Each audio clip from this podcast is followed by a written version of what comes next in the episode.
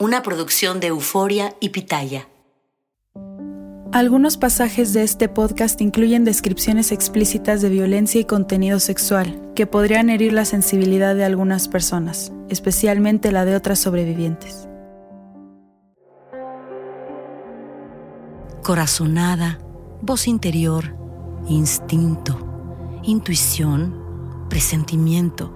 En inglés le dicen escucha a tu gut a tus tripas, tu intestino. Sí, ya sé que no suena muy poético al traducirse, pero es una gran verdad. Porque es en nuestra zona abdominal donde debido a las miles de terminaciones nerviosas que ahí existen, almacenamos gran cantidad de sensaciones y verdades que nuestro corazón traicionero nos niega y que nuestra mente débil en ocasiones rechaza. No, no deberíamos llamarlas corazonadas, porque el corazón es débil. Y al final ese presentimiento, ese instinto, resulta también más sabio que todos los razonamientos lógicos del mundo que te pueda dar tu cerebro. Podríamos decir que el órgano más inteligente que poseemos son las vísceras. Yo la última vez que escuché esa voz desde lo más profundo de mi ser fue en un aeropuerto. Tras años de abandonar y hacer sufrir a mi mamá, la abracé antes de subirme a aquel vuelo a España y lo supe. No te vayas. Esta es la oportunidad de quedarte y acabar con todo. No te sueltes de estos brazos porque lo que te espera a partir de ahora es diez veces peor. Y mi débil corazón me engañó. La mente me convenció y me solté de ese abrazo. Y yo lo supe. Ya no había marcha atrás.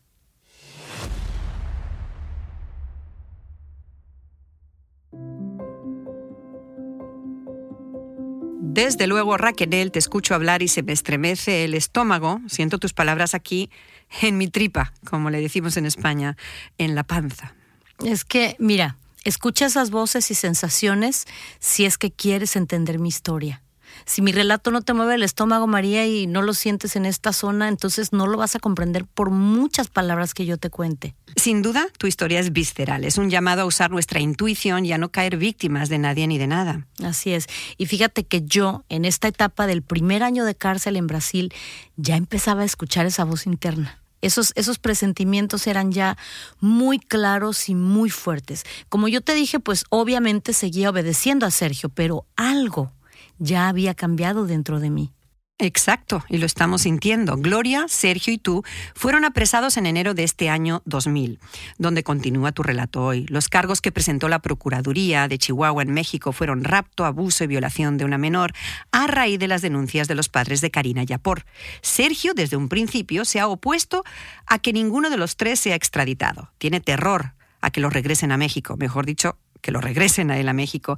Y tú, dentro de los fríos muros de la casa de custodia donde los tienen presos, has encontrado algo raro como parecido a un nuevo amor, un amor platónico que no es correspondido, y estás encontrando también, poco a poco, la libertad. Muy lentamente, pero sí.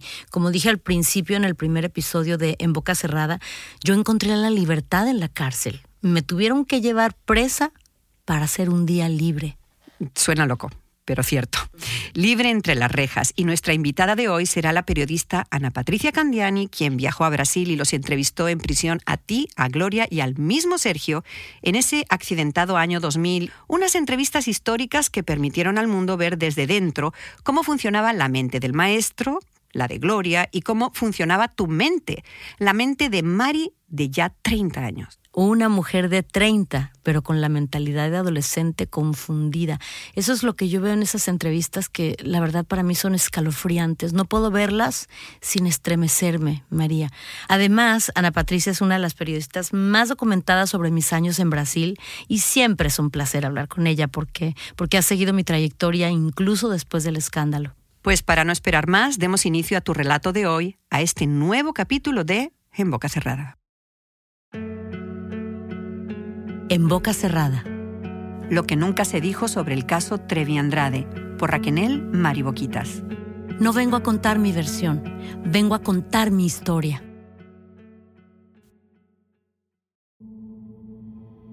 Lo vimos entrar por el largo corredor una tarde.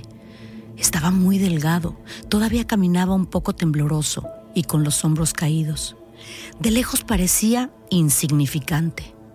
¿Cómo ese hombre había podido imponerse a tantas vidas hasta controlar cada respiración y cada pensamiento de decenas de seres humanos? Sergio ya no era el maestro arrogante que siempre fue. La cárcel y la enfermedad que acababa de superar se estaban cobrando su precio. Espero que se hayan portado bien y no hayan andado de chistositas con estos tipos. Quiero que me den sus reportes al rato. Fue lo primero que nos dijo con su acostumbrado tono irónico. Eso no lo había perdido. Tras un tiempo en el hospital, durante el cual no supimos mucho de él, los doctores habían logrado controlar su síndrome de Guillain-Barré y con terapia física volvió a caminar y a recuperar fuerza en los brazos. Mm pero no la suficiente para darme cinturonazos como antes. Pensé cada vez más valiente, al menos por dentro en mi cabeza. Sergio no fue el único que hizo entrada triunfal por esos días. Otro individuo cruel, complicado y mil veces más poderoso que el cansado y derrotado ex maestro, estaba por entrar por ese pasillo de techo alto donde los pasos resonaban con estruendo.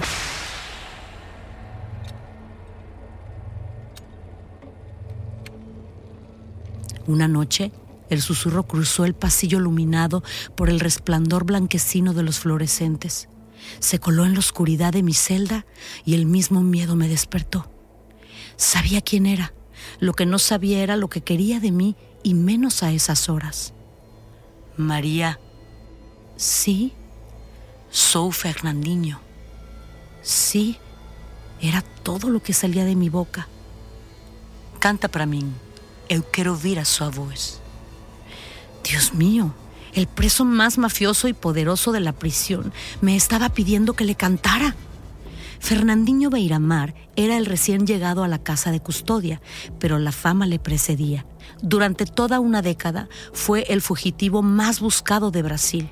El emperador de Río de Janeiro, ese era su título, y se lo ganó llegando a ser el narco más millonario, sofisticado y despiadado de todo Brasil.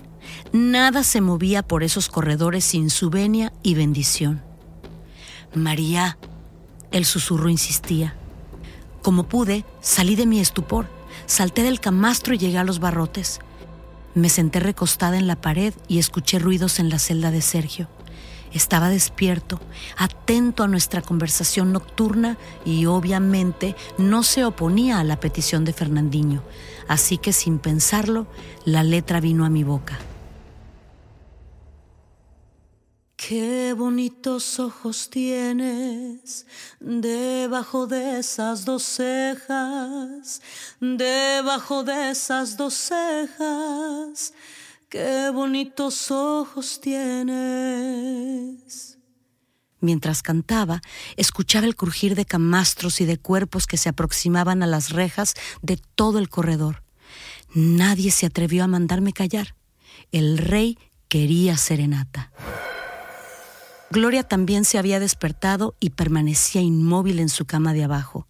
Solo me miraba, al principio curiosa de ver si aceptaba el reto que me proponía ese susurro, y después triste, triste y muy distante, como si su mente y su corazón se hubieran ido lejos, hasta algún recuerdo que le traía esta canción. Silencio. Ya nadie se movía ni murmuraba, ni un aplauso. Muy obrigado. Con esas palabras Fernandinho me dio las gracias y me dio permiso para regresar a mi cama. Buenas noches, alcancé a responder, sabiendo que esta historia no terminaría aquí. Esa noche no pegué ojo y para mi sorpresa, a la mañana siguiente Sergio me sonrió al pasar frente a su celda de camino al patio dándome a entender que tenía su permiso para complacer al nuevo jefe del corredor. Después de tantos años bajo sus órdenes, con una simple mirada me podía transmitir instrucciones muy precisas. Continué mi camino por el largo pasillo, como siempre dos pasos detrás de Gloria, otra manía que ni la cárcel me podía borrar. A la altura de la celda de Fernandinho se me heló el corazón. Miré de reojo y ahí estaba el diminuto gángster de pie, observándome complaciente. Con una leve inclinación de cabeza me confirmó mi temor. Esta noche, otra vez, y el día que se pueda algo más, pues más. Otro que hablaba sin palabras. Hoy, María. Más tarde, durante la hora del patio para los hombres, uno de los presos se detuvo frente a nuestros barrotes. Se sabe que hay una línea en esta casa. Sí, la línea entre los de adentro y los de afuera. Entre portugués y español, con su mano tosca, dibujó esa línea imaginaria, terminando el gesto precisamente en Bandeira, quien platicaba con dos presos al fondo del pasillo. No, no sé de qué habla. No pude disimular mis nervios. Oh, sí sabe. Y Fernandinho también sabe. Ha notado que hablas mucho con Eli. Y volvió a señalar a Bandeira disimuladamente. Ellos son nuestros enemigos. Y si você no detener esto, Fernandinho manda decir que se atenga a las consecuencias. Miré a Bandeira con ganas de pedir ayuda, de contarle lo que estaba pasando, pero me contuve. Era obvio que Fernandinho se había percatado de la manera en la que yo le hablaba al señor Bandeira, jefe de seguridad un verdadero caballero que desde el primer día nos había tratado con mucho respeto y de quien yo me había enamorado limpiamente. Un romance en el cual no era correspondida y todo quedaba en mi imaginación. Ahora resultaba que ni amores platónicos podía yo tener. Por lo pronto, continuó el mensajero, a mañana el señor va a ir a mar. Te enviará ropa para que vos la lave y eso ayude a ti a recordar a qué lado perteneces. Pero, pero yo no tengo nada que ver con él, eh, con, con el oficial. Me defendí como pude. Por favor, señora, somos adultos. Ok, mensaje recibido. El tipo se alejó y yo me fui a una esquina de la celda con mi Biblia. Dios era el único que me podía proteger en este infierno. Y dicho y hecho, al despertar al día siguiente, una pila de ropa sucia me esperaba frente a mi celda. No tuve que preguntar de quién era ni qué hacer con ella. Gloria la vio, pero no me preguntó nada. Más tarde, cuando lavaba esos calcetines y calzones sucios de un total desconocido, me preguntaba, ¿sería esta mi suerte? ¿Tendría que ceder a los deseos de Beiramar para salir con vida? Desde la última vez que estuve con Sergio, no había mantenido relaciones con nadie más. Es difícil de explicar, pero es cierto. El contacto físico me daba pavor, y más con un extraño que había matado a decenas de personas. Hasta ese día nadie me había agredido sexualmente. ¿Cuánto me duraría esta suerte? Lavando y frotando y restregando la pastilla de jabón barato por esos calcetines, ni las oraciones me reconfortaban.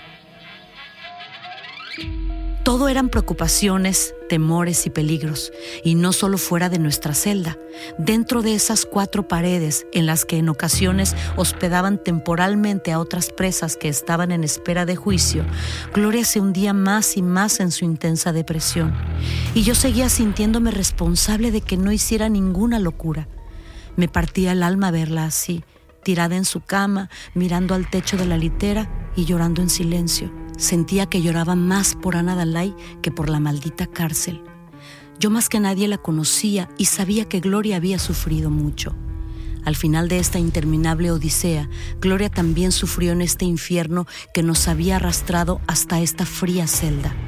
Ante esta terrible depresión, yo como precaución le arrancaba las cuchillas a los rastrillos que nos permitían tener para nuestro aseo personal y me aseguraba que no hubiera nada filoso a la mano.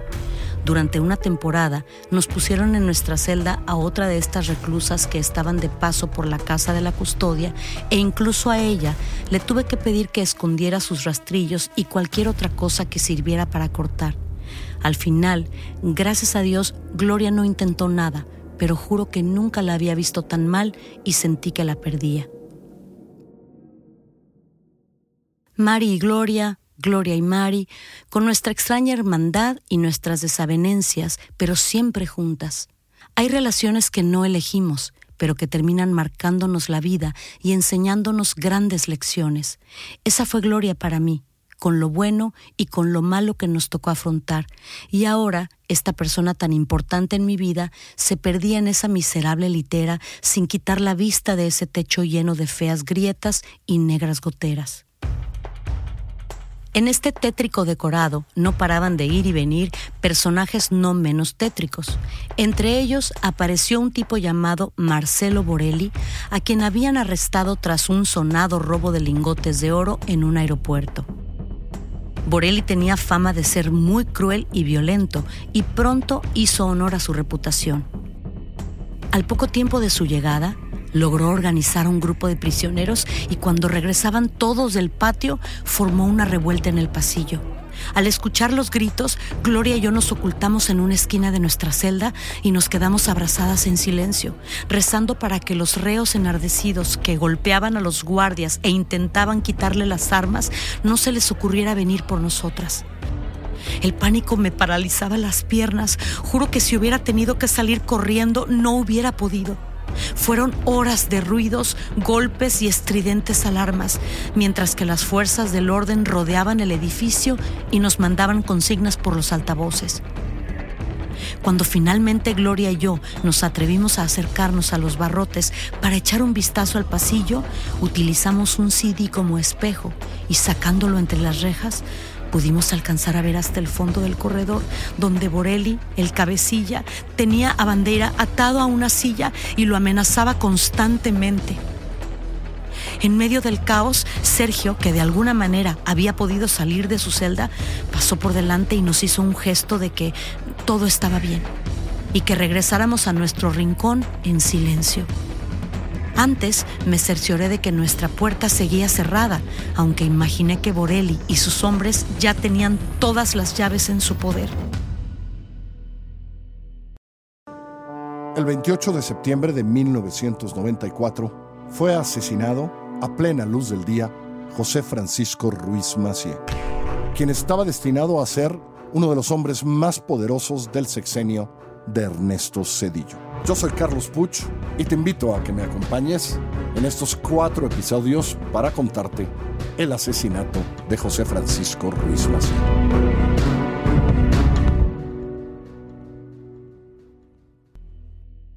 Desconozco las razones del motín y cuántos resultaron heridos cuando, entrada la noche, la policía logró entrar al pabellón donde nos encontrábamos y forzar a Borelli y a sus secuaces que se rindieran.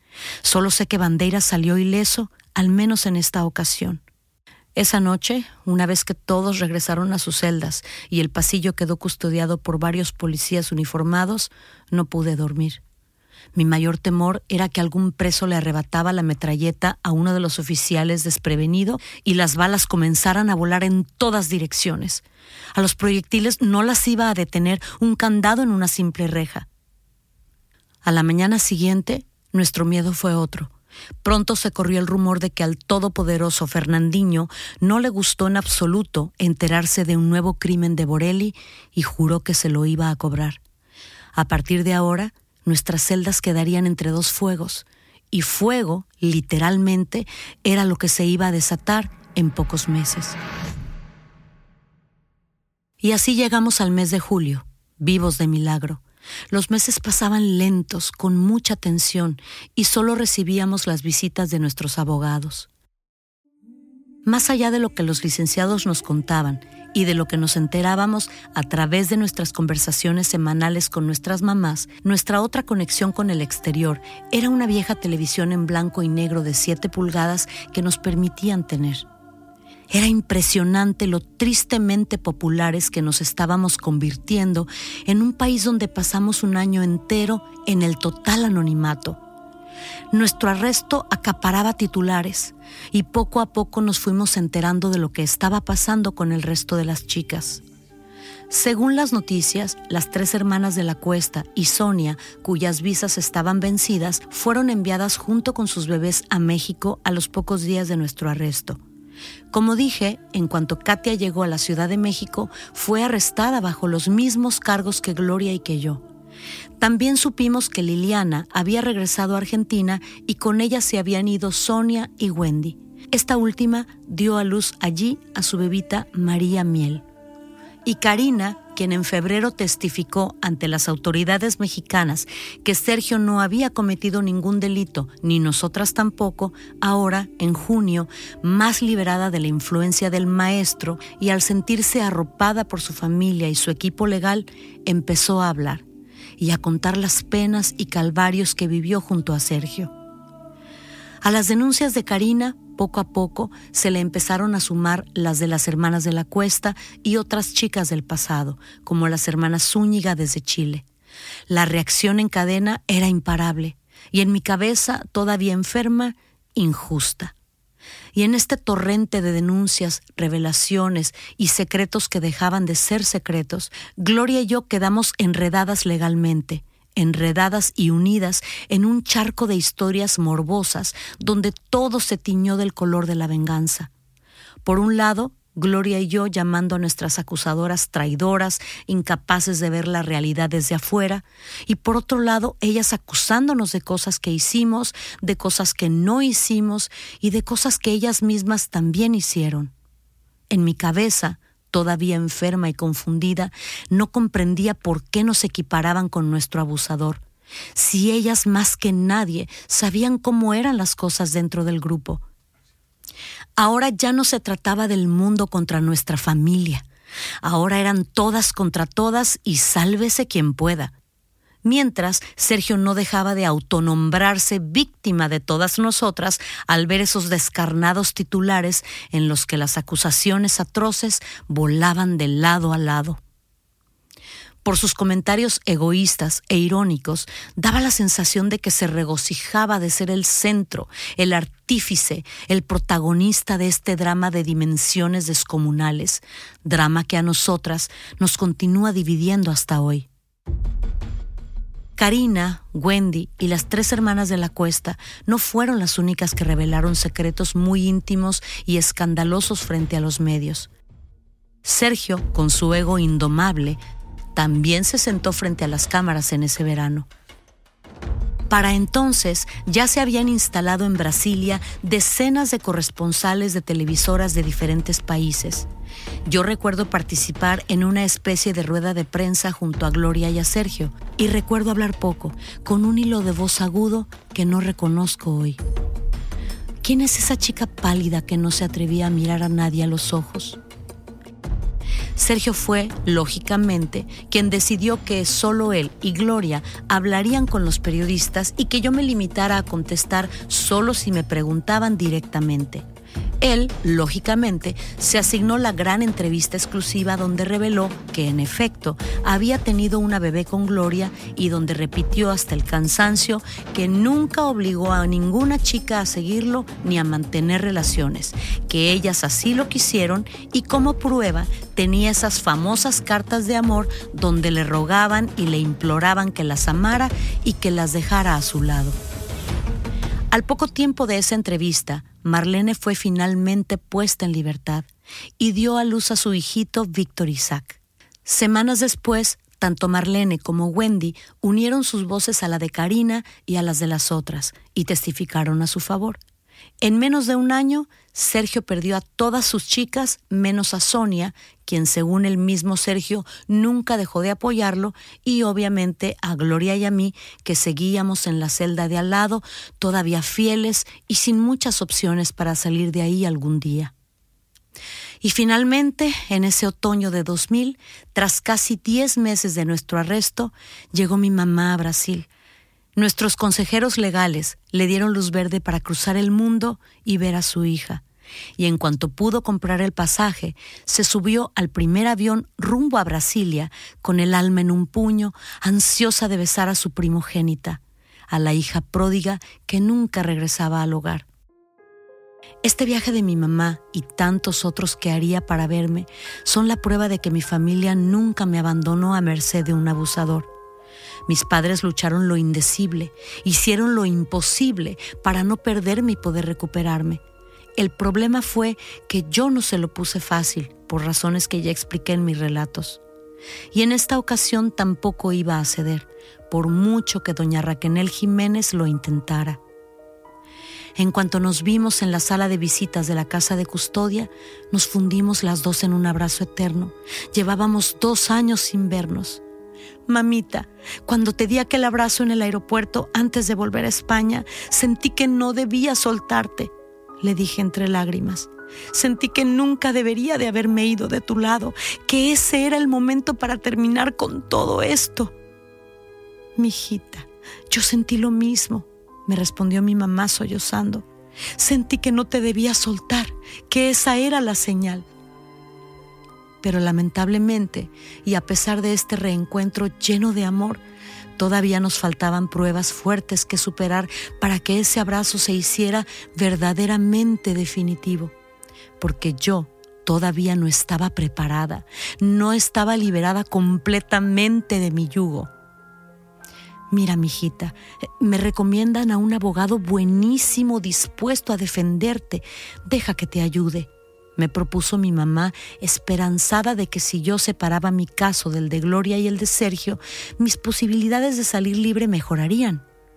Mamá, si ese abogado no nos ayuda a los tres, no quiero nada. Le contesté yo con mi enfermiza lealtad de siempre hacia Sergio. Déjate ayudar, insistió mi mamá. No es justo que estés aquí. Escúchame, por favor, mi hijita. Quiero sacarte de aquí. Pues o nos ayudan a los tres o no quiero tu ayuda. Le corté arrogante y muy decidida. mi mamá bajó los ojos y se dio cuenta de que yo todavía no había cambiado lo suficiente y que debía de continuar armándose de paciencia. Piénsalo, mijita, por favor, me dijo muy triste. Ellos ya tienen ayuda. Por primera vez. Piensa en ti. A los pocos días, mi mamá se fue desanimada, cansada, frustrada de regreso a México. A su vuelta a casa llegó tan derrotada que se sumió en una absoluta tristeza y con el tiempo todo esto le ocasionó, entre otras cosas, el divorcio con Efrén, su segundo esposo con el que llevaba años felizmente casada. Cuántas vidas destrozadas, cuántas vidas afectadas. Nunca podremos reparar el daño causado y menos a nuestros seres queridos. Uno piensa que pidiendo perdón las cosas se resuelven y en realidad no es así. Pedir perdón, otorgar perdón, es un acto de amor y de valentía muy importante que puede lograr maravillosos cambios en la vida de las personas y en uno mismo también. Pero desafortunadamente, lo hecho, hecho está. En cuanto mi mamá se fue, nos llegó la noticia de que el Supremo Tribunal Federal de Brasil rechazó el amparo que solicitamos y que daba luz verde para proceder con nuestra extradición. Desde el inicio de nuestro caso, Sergio unía o dividía nuestras defensas para ciertos aspectos legales según le convenía. De esta manera, abogados llegaron y se fueron, unos se quedaron y otros no. En Brasil nos representaba el bufete del licenciado Octavio Neves, quienes yo entendí que trabajaban en conjunto con el bufete de Suárez y Jaimes en México.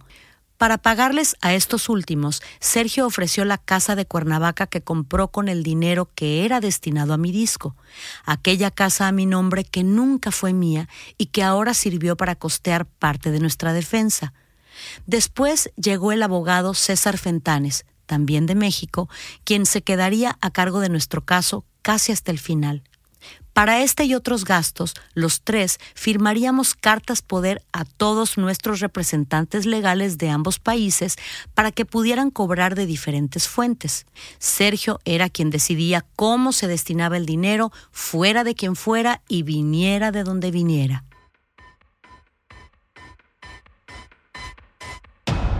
Feliz 2001.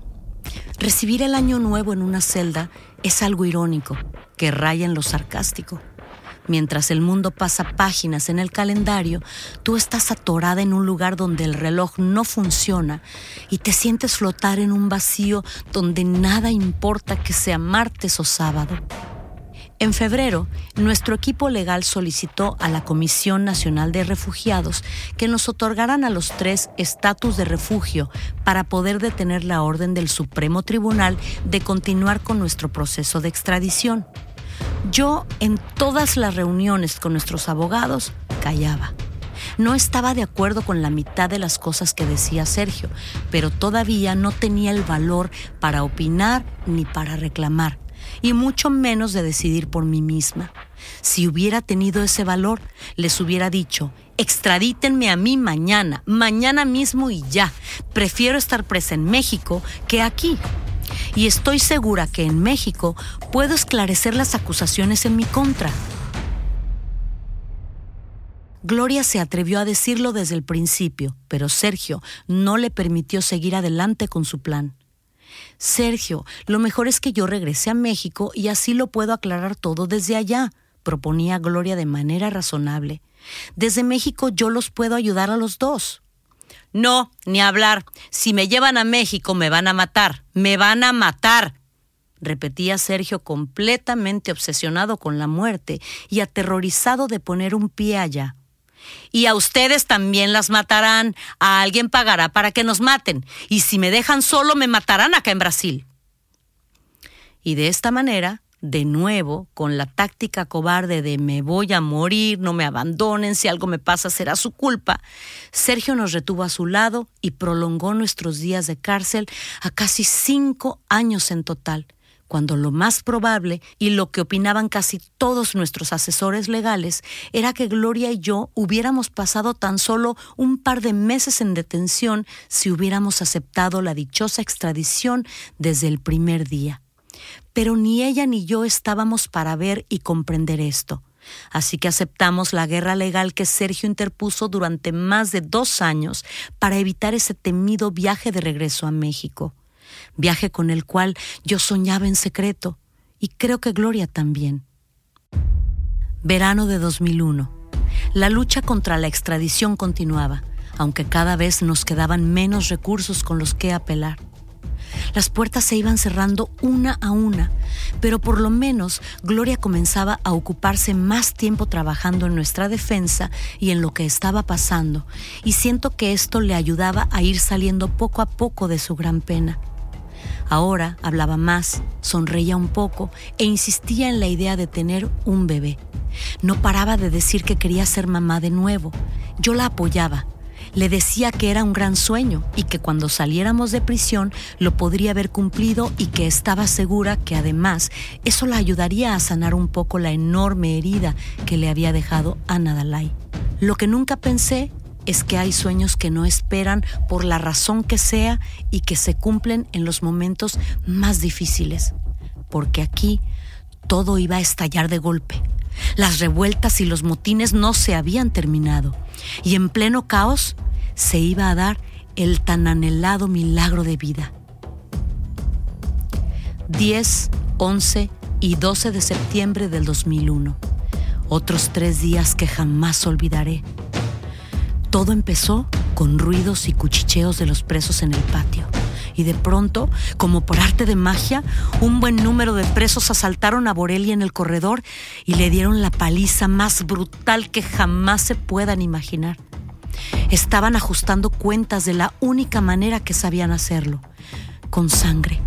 Nosotras, enroscadas cada una en su litera, permanecimos de nuevo en silencio muertas de miedo, hasta que llegaron los guardias y regresaron a los agitadores a sus celdas, mientras los paramédicos se llevaban a Borelli, moribundo, a un hospital.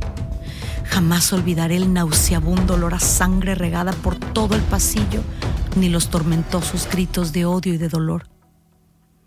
Al día siguiente, día 11, el mundo entero recibiría la más brutal de las noticias el colapso de las Torres Gemelas en Nueva York.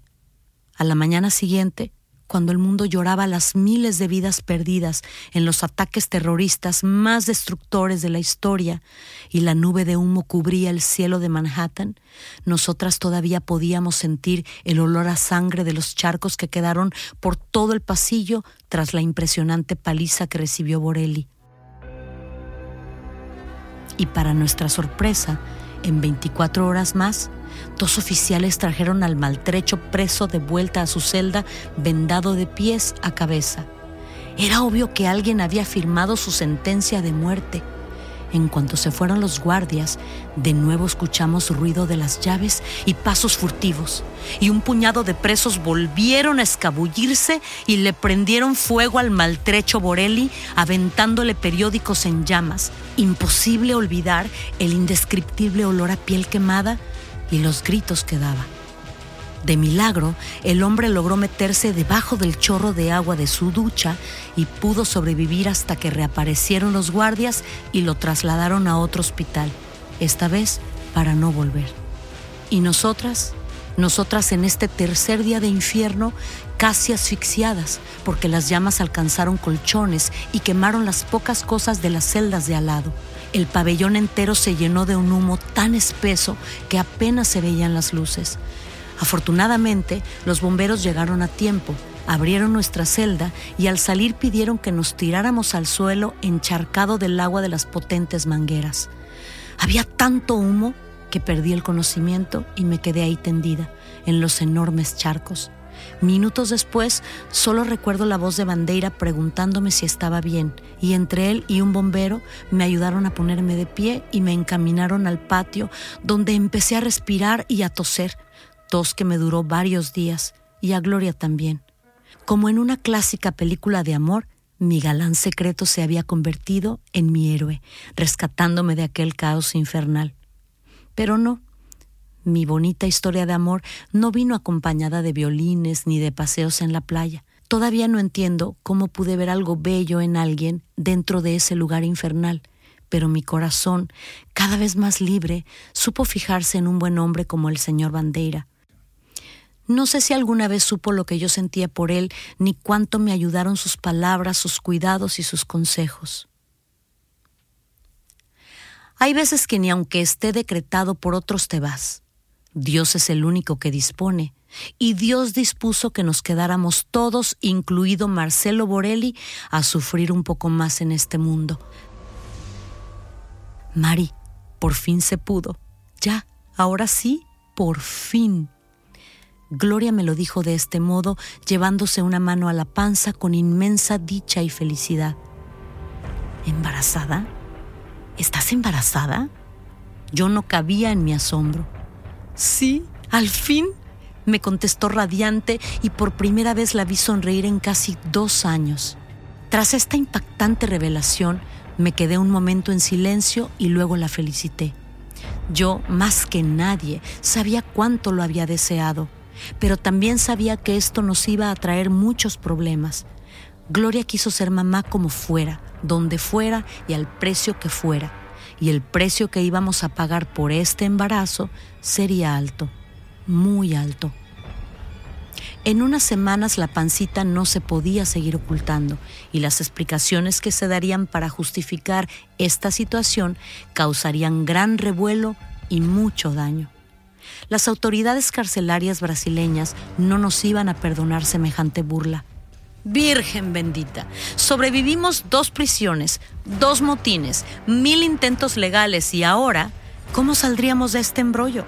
Si la casa de custodia nos pareció tétrica, con los mafiosos más peligrosos, alaridos nocturnos y el olor a piel quemada, lo que nos aguardaba ahora iba a ser tres veces peor. Al menos en la casa de custodia contábamos con Bandeira y otras buenas personas que nos protegían.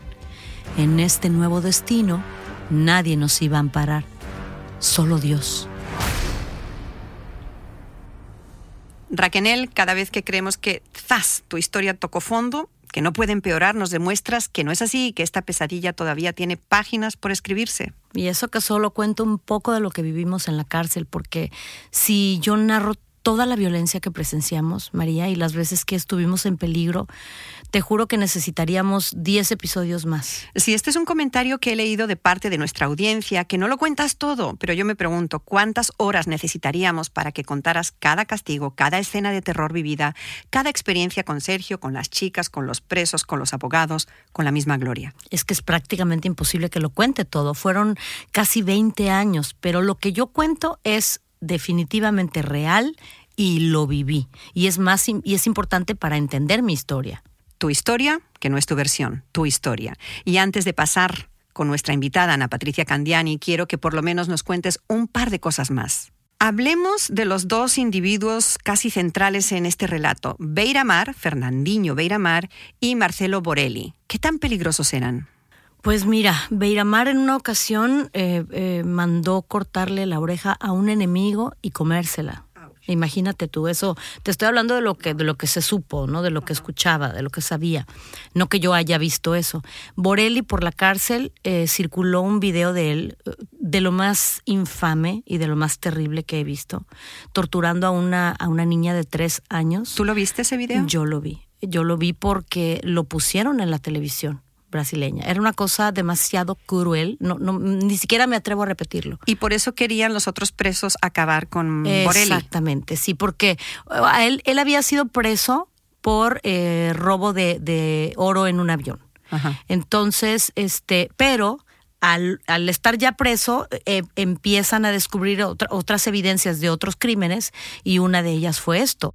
Aparentemente él eh, tenía de, de, amante a la esposa de, pues ahora sí que su contrincante en esta onda de, de criminales. Entonces, Pero entonces ¿tú, ¿tú, desayunabas con esta gente y salías al patio. Hola, ¿qué tal? Buenos días con esta clase de no, gente. No, no salía al patio con ellos porque. Pero te los era, cruzabas. Claro, sí, sí, sí, sí. Hablando de Borelli, eh, un día se acercó a, a mi celda y me regaló un libro. O sea, eran mis compañeros de vida en ese momento. Yo no pertenecía a ese mundo, pero era un mundo en el que me había tocado vivir y al que me tenía que adaptar de la estabas. mejor manera. ¿Y claro. te regaló un libro religioso? Me regaló un libro de esos que tienen pensamientos diarios. Mm, intuyo que mm, Borelli ya no sabemos nada de él, pero Beiramar todavía va a continuar en la historia. Sí, va a continuar. Vienen cosas muy fuertes que les voy a contar acerca de Fernandinho Beiramar del embarazo de Gloria. Raquel, ¿cómo no sabías de cuántos meses estaba Gloria embarazada si compartían espacio 24 horas al día? Te lo explico mejor, María, en el próximo episodio de En Boca Cerrada. Promesas, promesas. Cumplidas. Ahora sí, saludamos a Ana Patricia Candiani, actualmente es presentadora de noticias en Univisión 41 en Nueva York, pero es una periodista con una larga trayectoria en los medios en español en Estados Unidos que en esos años 2001, 2000, 2002 cubrió el escándalo desde primera fila para el programa Ocurrió así como presentadora principal de la cadena Telemundo. Hola, Ana Patricia. ¿Qué tal? Hola María, hola María Raquenel. Mi amor, gracias por, por estar con nosotros. Sabes que se te admira, que se te quiere muchísimo y ojalá pronto te podamos tener aquí, pero también en persona. Se vieron el 11 de septiembre del 2001 cuando tú fuiste a entrevistar a Gloria dentro de la casa de custodia. ¿Viste a Raquel? La vi antes de la entrevista. Yo fui primero a visitar a Gloria eh, antes de que tuviéramos el encuentro ya para la televisión y ahí estaba María Raquel, Mari Boquitas. Era la primera vez que la vi en persona y la recuerdo perfectamente. ¿Tu impresión? Una jovencita extremadamente delgada, con unas ojeras profundas y con unos ojos de tristeza enormes. ¿Qué impresión te dio Gloria? ¿Qué impresión te causó Sergio? Eh, en la primera entrevista con Gloria y en la primera vez que la vi, eh, son muchas emociones encontradas con respecto a Gloria. Es, eh, ves que es una mujer que está tratando de contarte su versión, ves que es una mujer que está alienada, igual que Mari, igual que Mari cuando finalmente los entrevisté a los tres. Sergio, ¿te dio alguna instrucción antes de sentarte con Ana Patricia? En esa ocasión no, pero sí, obviamente, me la, me la había dado antes de, de empezar todo esto, de, de, nos van a venir a entrevistar, este, es muy probable que pregunten y todo, ya sabes lo que tienes que decir, lo que tienes que hacer. Así de Así de claro. Así de claro. Sabía que era muy difícil que me contestaran con absoluta verdad sentía como de alguna forma tenían respuestas elaboradas. Y Sergio Andrade me dio la misma impresión que tenía a través de los medios de comunicación, lo que había visto sus declaraciones, un hombre que intenta ser carismático, un hombre que intenta imponerse y decirte las cosas como él las, las ve. y un hombre que niega la realidad. A mí me, impresionaron varias de sus respuestas, nunca se me va a olvidar, especialmente cuando me dijo que él era víctima de esas mujeres. Y yo le pregunté, ¿tú eres víctima? Y su respuesta me dejó todavía más impresionada porque fue, claro, emocionado. Él me dice, claro, porque cuando te hacen el amor de la forma que nadie te ha hecho el amor. Y recuerdo que yo le pregunto, ¿se terminó el amor con Karina Yapor? Y él me dice, mm, no es que se haya terminado el amor y empieza a elaborar, pero cuando yo después le vuelvo a decir sobre el amor, él me dice, pero yo no dije que era amor.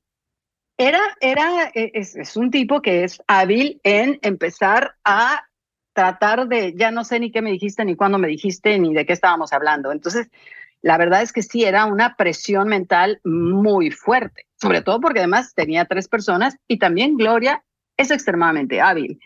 Y, y Mari, ella callada, hasta que yo realmente la, la abordaba ella, ¿no? Lo que María Raquel me dijo en esa entrevista, o lo que María Raquel me dijo en una entrevista años después en Los Ángeles, es otra persona. Y ahorita es otra persona, porque va en ese proceso, y lo veo así yo, de sanación. Y qué bueno que hay una evolución, porque imagínate si nos hubiéramos quedado todos. Y digo evolución también en nosotras como periodistas, Ana Patricia, un poco, eh, ¿qué crees que se contó mal en esta historia? ¿Dónde fallamos como medios y, y como público? ¿Qué es lo que no vimos en ese 2001? Era muy difícil ver, María, y yo mucho me he preguntado qué más hubiera dicho, qué más hubiera indagado. ¿Por qué? Porque los que sabían la verdad eran tres personas que estaban encerrados en una cárcel y que no la iban a contar, mucho menos a la prensa. Entonces, ¿qué pudimos haber hecho mejor? Es muy difícil decirlo, María. Es, es, estar rascando información que no sabes dónde está. Sí creo que hay gente que se ensañó, sí creo que hay gente que se aprovechó, eh, pero creo que también muchos intentamos hacer un trabajo periodístico decente. Y también él, te daba a entender en esa entrevista de que, hey, eran ellas las que me buscaban. Y lo que te digo, que me dijo que era, que era víctima, que era víctima porque además le hablaban bonito, le hacían bien el amor. Y en el caso de Karina es él, un hombre, en, en, en las entrevistas que está publicada no viene ese pedazo, pero yo me acuerdo perfectamente bien que básicamente él culpaba a Karina de haberlo conquistado, y luego haberlo traicionado.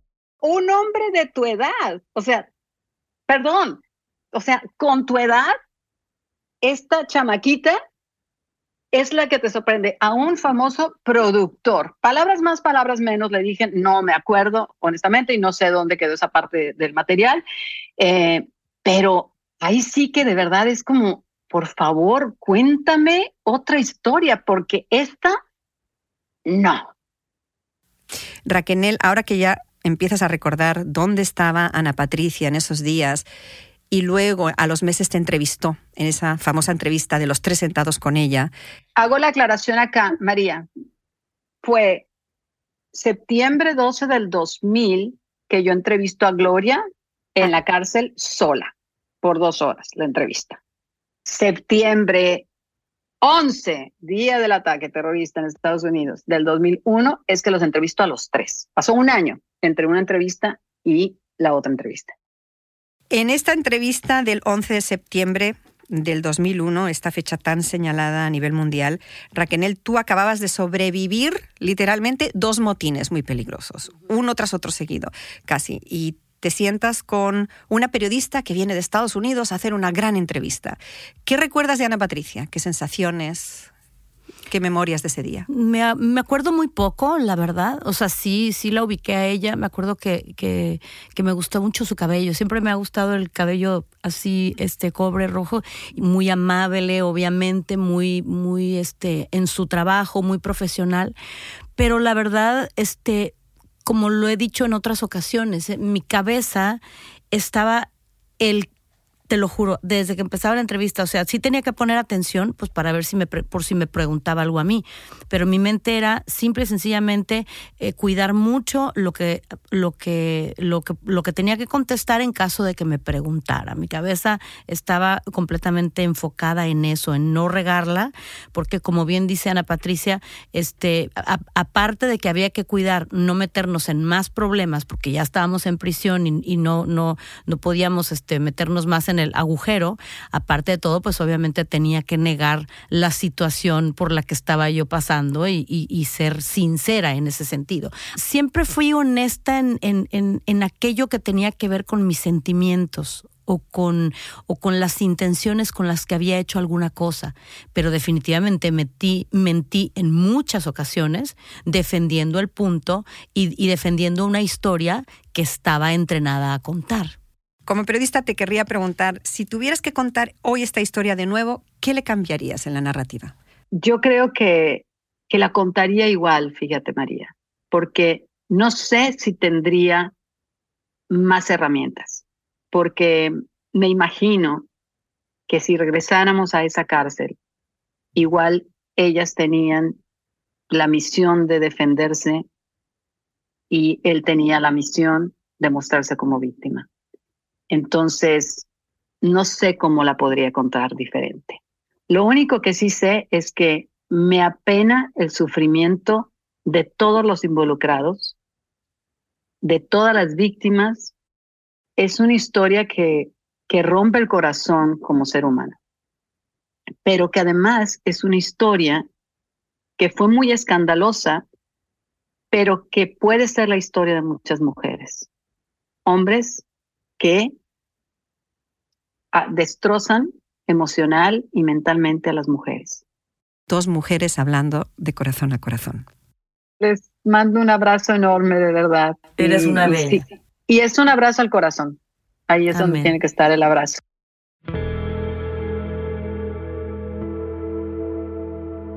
Bueno, pues María, creo que es mi deber continuar con mis días de cárcel y con mi historia, porque dejé a Mari, a esa Mari asustada y confundida, en un verdadero atolladero. Cada vez hay más peligros acechándonos en la casa de la custodia, Gloria está embarazada y esto nos va a traer serias consecuencias a las dos. Un embarazo que hasta hoy sigue rodeado de mucho misterio. ¿Cómo sucedió? ¿Quién fue el padre? ¿Qué supiste tú de todo esto? ¿Y qué es lo que nos vas a contar de este pasaje en el siguiente episodio? Así es, mira, como lo he dicho en otras ocasiones y es importante aclararlo, todo lo que estoy contando respecto a... Eh, es lo que estoy hablando yo es mi historia. Y lo que cuento de otras personas que estuvieron alrededor de mí, hay cosas que tengo que contar porque es necesario, porque ha habido muchos malos entendidos. Pero siempre, como también lo he dicho, con muchísimo respeto y sobre todo para que a cada quien le corresponda contar lo que quiera. Mm, bueno, te admiro porque llevas toda una vida caminando en esa fina línea, que si cuentas mucho, que si cuentas poco, pero a la vez mi deber es pedirte que cuentes, al menos los pedazos necesarios para que entendamos esta odisea. Y te los contaré con la verdad y hasta donde no hiera a nadie con mis palabras, porque ya bastante daño se ha, se ha hecho con todo esto. Pues con esa complicada promesa de hablar lo que se tiene que hablar, pero sin causar daño, nos despedimos hasta el siguiente episodio de En Boca Cerrada. En Boca Cerrada es una producción original de Euphoria Podcasts y Pitaya Entertainment. Escucha en Boca Cerrada en el app de Euforia o donde sea que escuches podcasts. Si estás en riesgo o conoces a alguien que pueda estarlo, visita humantraffickinghotline.org o llama al 1-888-373-7888 para más información o apoyo en boca cerrada.